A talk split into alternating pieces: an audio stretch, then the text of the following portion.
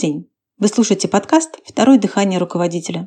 Это подкаст для владельцев бизнеса и руководителей, которые хотят получать больше результатов от своих сотрудников.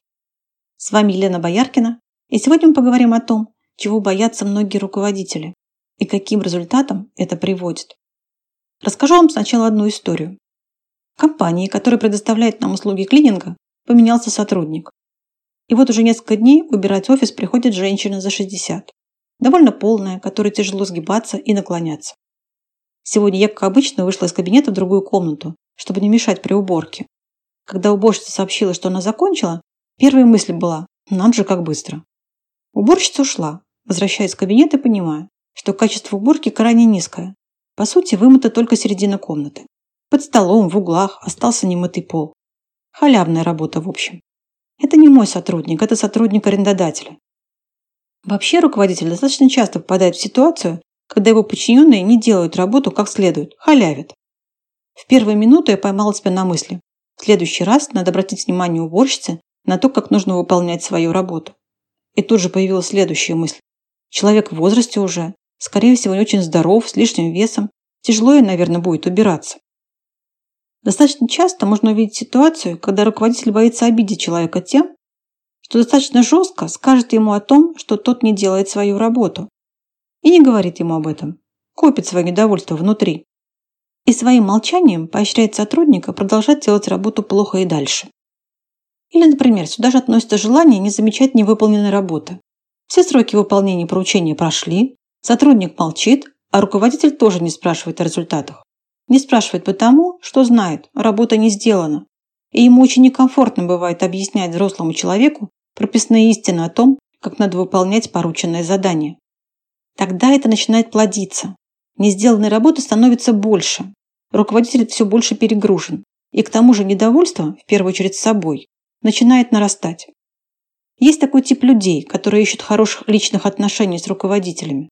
Чтобы создать ситуацию, когда говорить об их косяках руководителю будет трудно. Это целая технология – добиваться расположения другого человека, чтобы тот не мог не соглашаться с тем, что ему предлагают.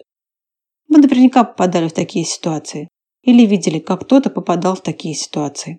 Например, у директора и его заместителя хорошие отношения. Они дружат с семьями, дети вместе в школу ходят.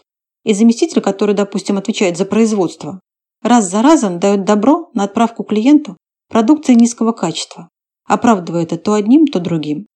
И директору бывает сложно спокойно сказать своему заму, что это именно его косяк, он плохо контролирует то, что происходит на производстве, и именно ему надо найти способ исправить эти косяки.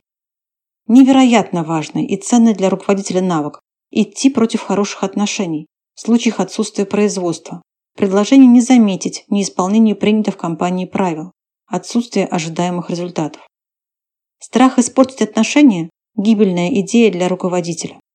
Если он не способен спокойно, без раздражения, негативных эмоций говорить о косяках, невыполненной работе, нарушениях регламентов, отсутствии дисциплины и так далее, то он попадает в зависимость от сотрудников, становится следствием их поступков, в то время как должен быть причиной.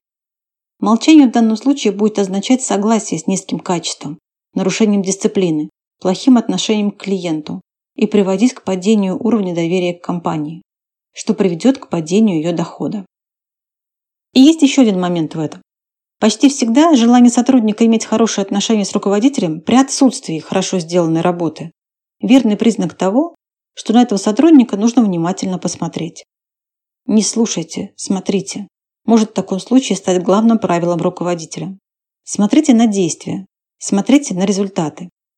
И тренируйте свою способность легко, без раздражения, без ругани, без негативных эмоций. Говорите о несделанной работе и ошибках с теми, с кем у вас хорошие отношения. Если вы обнаружили в себе такую неспособность идти против хороших отношений в случаях отсутствия производства и не знаете, как с этим справиться, напишите мне по электронной почте, указанной в описании выпуска. На этом все. Спасибо за внимание и до встречи в следующий четверг на подкасте «Второе дыхание руководителя».